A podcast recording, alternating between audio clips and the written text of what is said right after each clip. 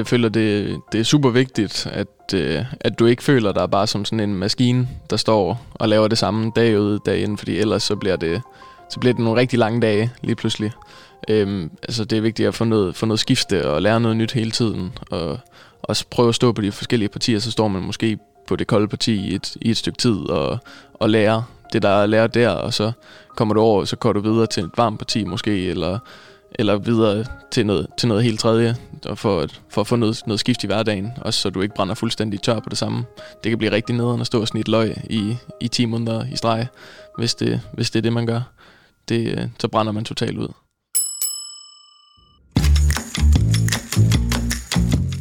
Du lytter til Ja tak til elever, en podcastserie fra Uddannelsessekretariatet, hvor vi stiller skarpt på oplæringsopgaven og hvordan du gennem den kan skabe en attraktiv oplæringsvirksomhed. Din hverdag er Karin Eggersberg.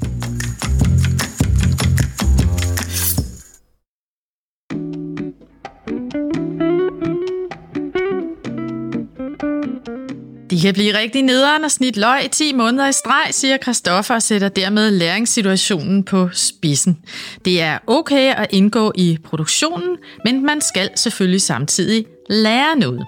Og der er jo en hel masse mål, som lærestedet skal sikre, at eleven kommer igennem, så han eller hun i sidste ende bliver klar til svendeprøven. Men hvordan gør man det? Hvordan sikrer man, at eleverne lærer noget? Og hvordan arbejder man med målene? Det taler vi om i dag, hvor det handler om at organisere læreprocessen. Og jeg har fået besøg af dig, Nana Pårup. Velkommen til. Tak skal du have. Du er jo sådan vores gennemgående læringsekspert og med i tre episoder. Og du skal da lige fortælle lytterne, hvem du er. Ja, tak for det. Altså, jeg har arbejdet med kompetenceudvikling for lærere i erhvervsuddannelser, skole- og ungdomsuddannelser i mange år, og har udgivet 15 bøger med værktøjer til god undervisning, teamsamarbejde og bedre møder og i den boldgade. Så har jeg observeret og givet sparring og feedback rigtig meget på øh, undervisning, og øh, jeg er simpelthen optaget af at skabe gode læringsmiljøer. Altså, hvor kan vi lave nogle miljøer, hvor der både er høj trivsel og masser af læring, øh, og det med at have værktøjer og viden til det, det synes jeg er helt centralt. Så meget sådan praksisnært. Det lyder godt. Og nu vil jeg gerne spille nogle klip for dig, og så kan vi øh, prøve at tale lidt ud fra dem. Jeg har jo en øh, kollega, Søren Prehn, som har været på College 360 i Silkeborg, og her har han talt med nogle elever om, hvad de mener er en god læreproces, og hvad der motiverer dem. Her er det Andreas, Christoffer og mig.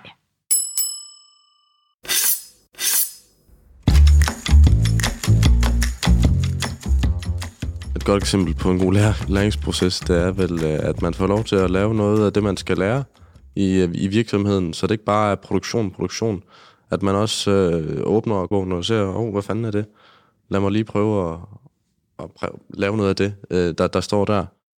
Jeg tror, for at skabe den, det bedste læringsmiljø, så øh, skal man så vidt muligt, man har overskud til det, gå i dialog med eleven, når der er plads til det, og sige, for eksempel, jamen, øhm, vi kunne godt tænke os, at du havde nogle inputs i forhold til øh, næste uge, eller om en måned, whatever. Er der noget, du godt kunne tænke dig at øve dig på? Jamen, det kunne være, at man for eksempel godt kunne tænke sig ud i at filetere fisk. Godt, vi sætter på at sørge for at sætte noget fisk på, der i sæson. Fordi så får man den der medindflydelse, og det er jo bare, altså medansvar er jo fantastisk, øh, fordi det giver en lyst. Altså, man bliver motiveret til at øh, engagere sig mere og lære mere. En god læringsproces, det er en, øh, helt klart, når man bare bliver kastet ud i ting, føler jeg. Det er min læreplads er rigtig god til, at så lige pludselig så står der en mand ved døren med fire hele rådyr, eller en halv ko, eller et eller andet, hvor man går op til køkkenet og siger, hvad, hvad sker der her? Så siger han, jamen den er til dig. Den skal du, den, den skal du lige lære, udenad, lære, hvordan du skærer den op, eller eller andet, så kommer der helt fisk hjem, og så siger han, i stedet for bare selv at gøre det, så sætter han, han dig eller en anden elev til ligesom lige at, at lære det, og så snakker om bagefter, hvad, hvad gik det galt, hvorfor øh, den der pik var filet, hvorfor er den helt massakreret, hvad, hvad gjorde du galt? Og så prøver man igen, indtil, indtil det lykkes. Ved at gå hjem, lægge sig i sin seng og sige, fedt mand, i dag der, der lærte jeg skulle lige at flække en halv ko øh, ud i, i alle stykkerne, og, og så lavede vi noget ud af det bagefter, det smagte skide godt. Det er en helt klart en positiv og giver en kæmpe optur, når du så gør noget rigtigt, og også, øh, også lærerigt, når du så laver noget forkert, og så snakker om det bagefter. Ja, det er jo skønt at høre. De er jo meget motiverede alle sammen. Men hvis vi skal prøve at indkredse det her med, med læreprocessen, kan du ikke prøve at beskrive, hvad er det egentlig, der foregår, når man sådan går fra novice til ekspert?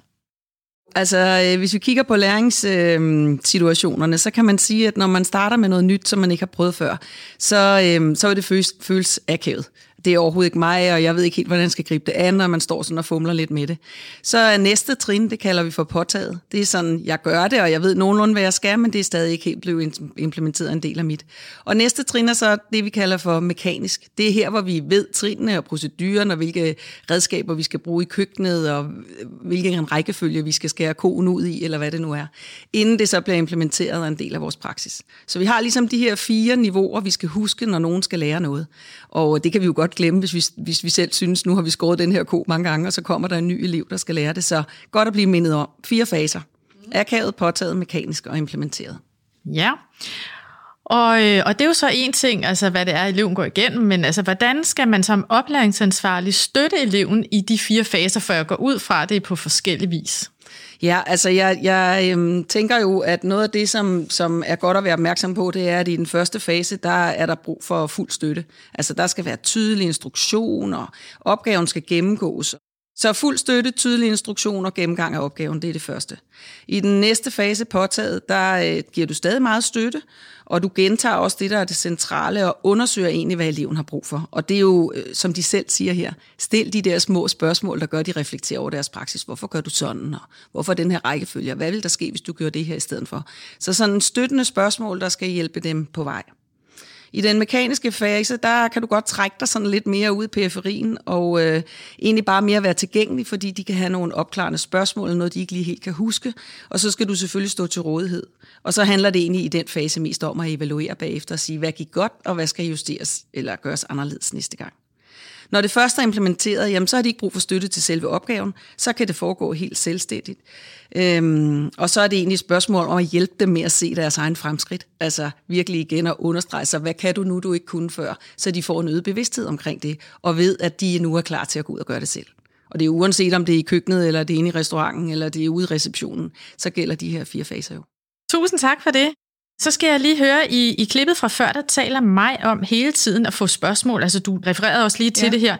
Og det her med at vide om, hvorfor noget øh, går galt.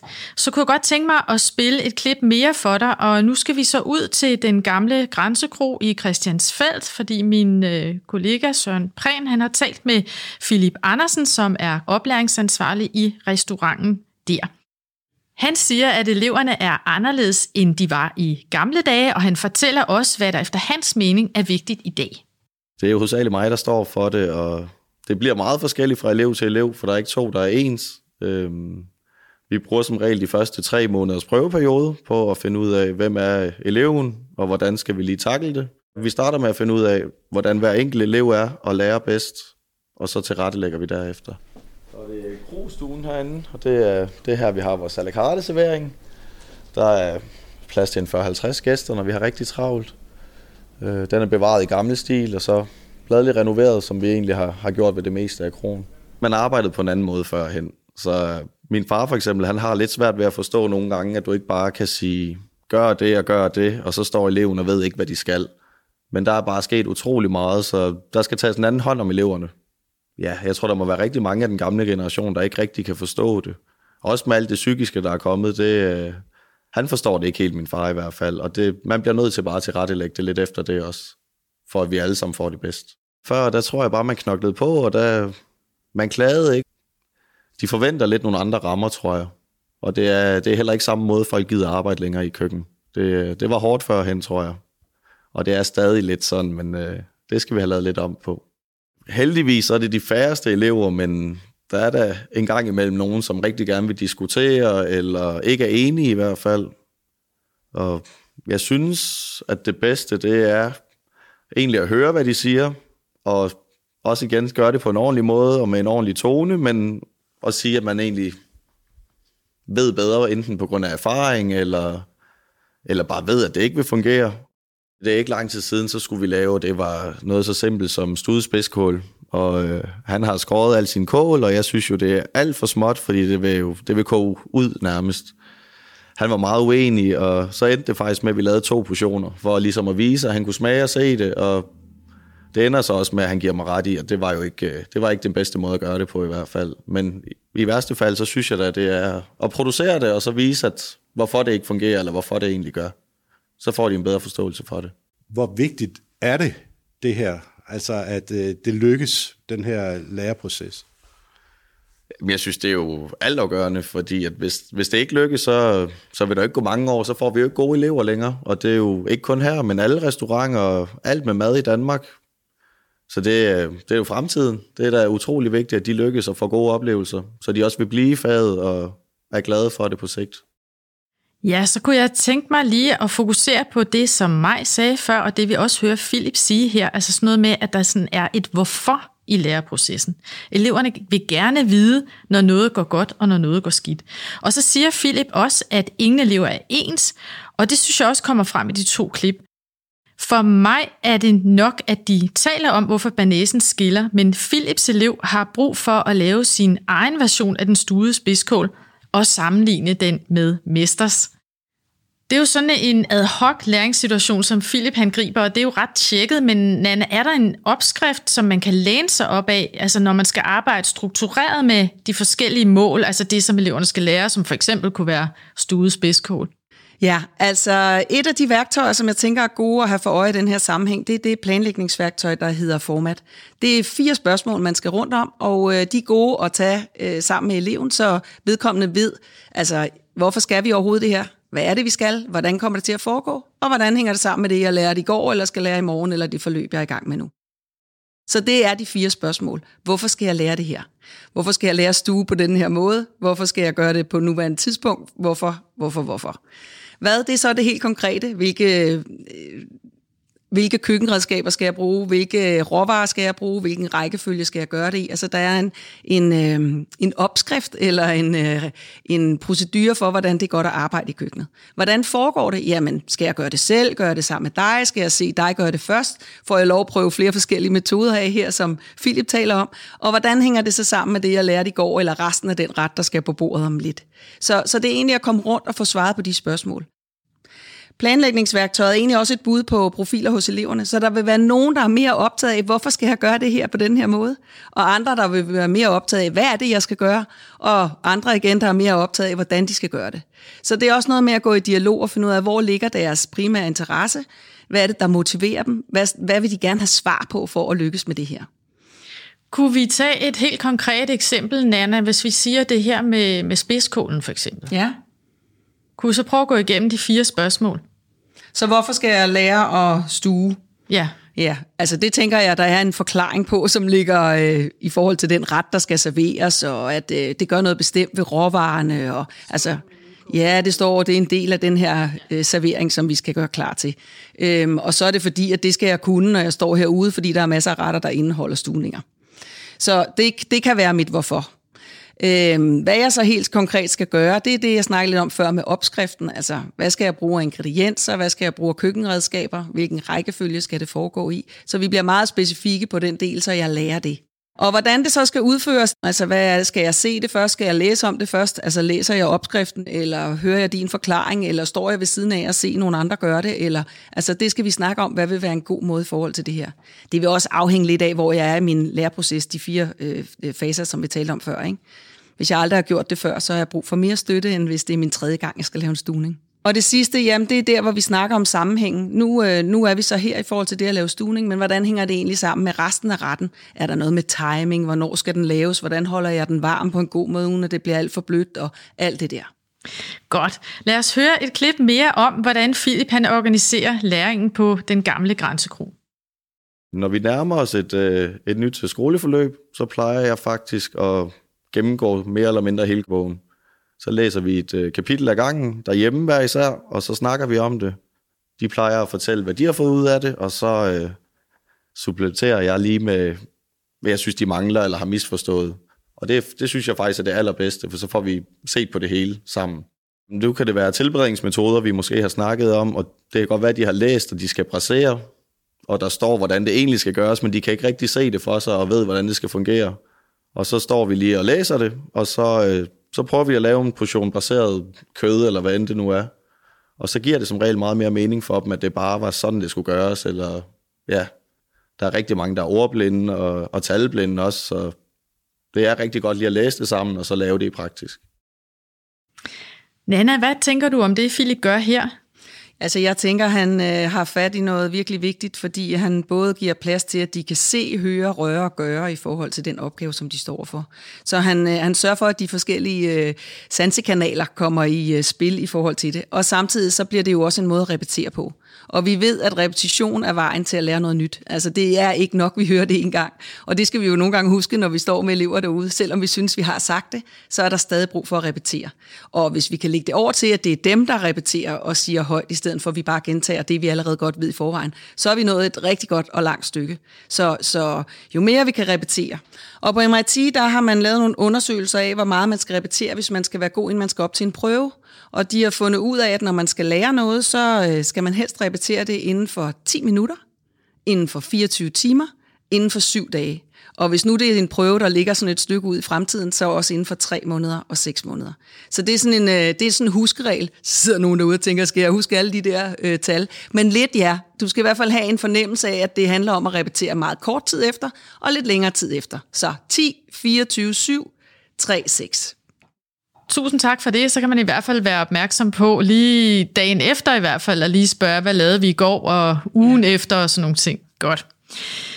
Øh, og så for lige at komme tilbage med det med, med målene, som der jo er øh, rigtig mange af, så vil jeg bare lige sige, at det er rigtig godt, at til hjælp til det, der har vi en app. Og appen den hedder Min Læreplads, og den er udviklet til elever, som er ved at uddanne sig til gastronom, tjener eller receptionist. Og i den her app, der har eleven et rigtig fint overblik over sine oplæringsperioder, og så de læringsmål, som eleven skal igennem. Og så er der også øh, i appen forslag til, hvordan eleven kan arbejde med oplæringsmålene, og jeg kan anbefale, at du som oplæringsansvarlig kigger på både mål og forslag til at arbejde med dem sammen med eleven. Det har Philip gjort, og prøv at høre, hvad han siger om appen. Den virker rigtig smart, fordi at det hele bliver samlet et sted, og det er dejligt let for mig at følge med i det hele. Både med deres perioder på skole, og hvad de skal igennem af læremål, og også hvis de vil tage billeder eller notater, når de nu er på skole, så er det hele samlet derinde, og vi kan, vi kan se på det sammen. Så skal lige finde ud af, hvordan det fungerer, men det virker øh, som en rigtig god løsning. Ja, appen er gratis, og eleven henter den i App Store eller Google Play. Vi skal til at runde af. Jeg skal sige tusind tak til dig, Nana, for de her værktøjer, du har fortalt om i dag. Og så skal jeg også sige tak til Philip Andersen fra den gamle Grænsekro i Christiansfeld og til eleverne fra College 360, Andreas Allentoft, Christopher Jacobsen og mig, Elskær Petersen. Og så vil jeg også bare lige sige, at det er ikke Philips elever. Øh, her til slut, så vil jeg da lige samle op på, på de tre takeaways, som jeg synes har været vigtige at få med fra i dag. For det første det her, at rejsen fra novice til ekspert, det går gennem fire faser. Første fase omfatter elevens allerførste forsøg, og her er det hele meget akavet, og der er brug for en del støtte fra dig som oplæringsansvarlig. I næste fase er færdigheden påtaget, det går fremad, men der er stadig brug for meget støtte for dig. Når færdigheden i tredje fase er blevet mekanisk, så kan du nøjes med at bevæge dig i periferien, og i sidste fase er læringen implementeret, og nu er eleven selvkørende, og der er ikke længere brug for støtte fra dig. Det næste, det er planlægningsværktøjet. For alle uddannelser har jo som bekendt her en masse mål, som eleven skal nå for at blive klar til svendeprøve, og det er dit ansvar at sikre gode læreprocesser, så eleven får arbejdet med målene. Og tak fordi der så er planlægningsværktøjet, hvor du får fire centrale spørgsmål til din forberedelse foræret. Spørgsmålene er, hvad er det eleven skal lære? Hvorfor skal eleven lære det? Hvorfor er det vigtigt? Og hvordan skal eleven lære det? Og hvordan spørgsmålet, hvor du kan være undersøgende og perspektiverende sammen med eleven og relatere til de andre ting, I laver i køkkenet. Det sidste, som jeg synes skiller sig ud, eller er vigtigt at huske på, det er det her med, at gentagelser er vigtige. Vi kan simpelthen ikke regne med, at eleven lærer det hele i første forsøg, eller fordi vi har sagt det én gang. Og her kan vi huske på 10-24-7-reglen. Nyt stof skal altså gentages efter 10 minutter, efter 24 timer og efter 7 dage. Skal det være rigtig godt, så også efter 3 og 6 måneder.